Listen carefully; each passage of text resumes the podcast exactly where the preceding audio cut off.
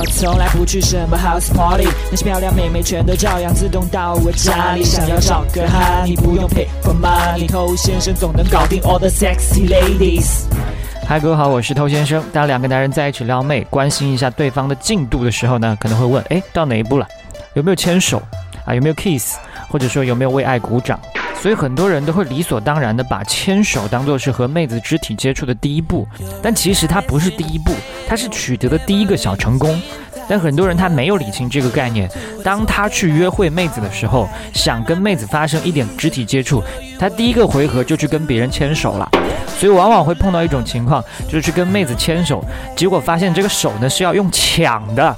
啊，妹子她就是不给你抢不到，就算你抢到了，你想去跟妹子来十指交扣握住别人的手，人家也死死的攥住，那这就尴尬了。有过这种反应，接下来的情况都会非常麻烦。所以牵手之前最好是有一些提前的铺垫跟过渡，不要傻傻的直接就去牵。我们今天就来讲一讲，在生活当中怎么样自然而然的过渡到这件事情上去。你正在收听的是最走心、最走肾的撩妹节目《把妹宝典》。添加微信公众号 k u a i b a m e i，参加内部课，学习不可告人的撩妹套路。内部客服微信号 a r t t o u。OK，欢迎在节目之外去添加我们的微信公众号。想学习不可告人的内部课程呢，请去添加微信号。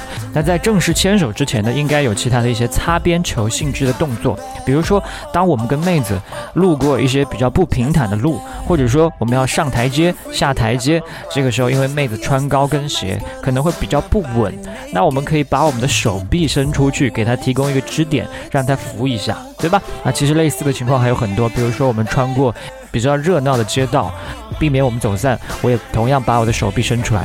但注意，我们伸的是手臂啊，不是要把手掌伸给对方。那如果伸手掌的话，又是一个明显的意图去邀请对方来跟你牵手。那如果妹子这个时候她心里没有准备好，她没有来牵这次手的话，你们的关系相当于退了一小步，所以不要去冒这个险。那除此之外，去滑冰的时候，为了保持平衡，可以很自然的把手给对方。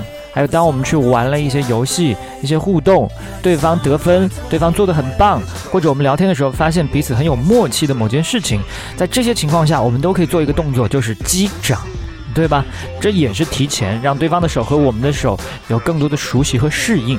另外，我们在并行的时候，手背和手背可以有意无意的发生触碰。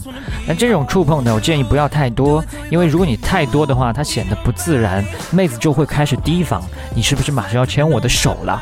所以碰个一次差不多了，妹子没有因此而跟你控制距离，这就是好的反应。好，那通过刚才教你的这些内容呢，你跟他已经可以有一些擦边球式的接触了。那这个时候我们就去牵手吗？其实还可以再稳一些，再用过渡的方式升高一些。比如说，我们去观察他的手部，你去看他的手部有没有一些内容可以作为话题。比如说，他有戴戒指，比如说他有做美甲，比如说他的手部有某些小伤口，他的手掌特别小，他的手指特别长，这些都可以成为你的切入口。你可以把他的手托起来，诶，你的戒指很好看，哇，你的指甲做的好特别，你的手好小啊。哇，你手指好长啊，全是借口是吧？都是为了跟他的手发生更加亲密的接触。那这些都做到的话，你再跟他去牵手，基本上是没有太大问题的。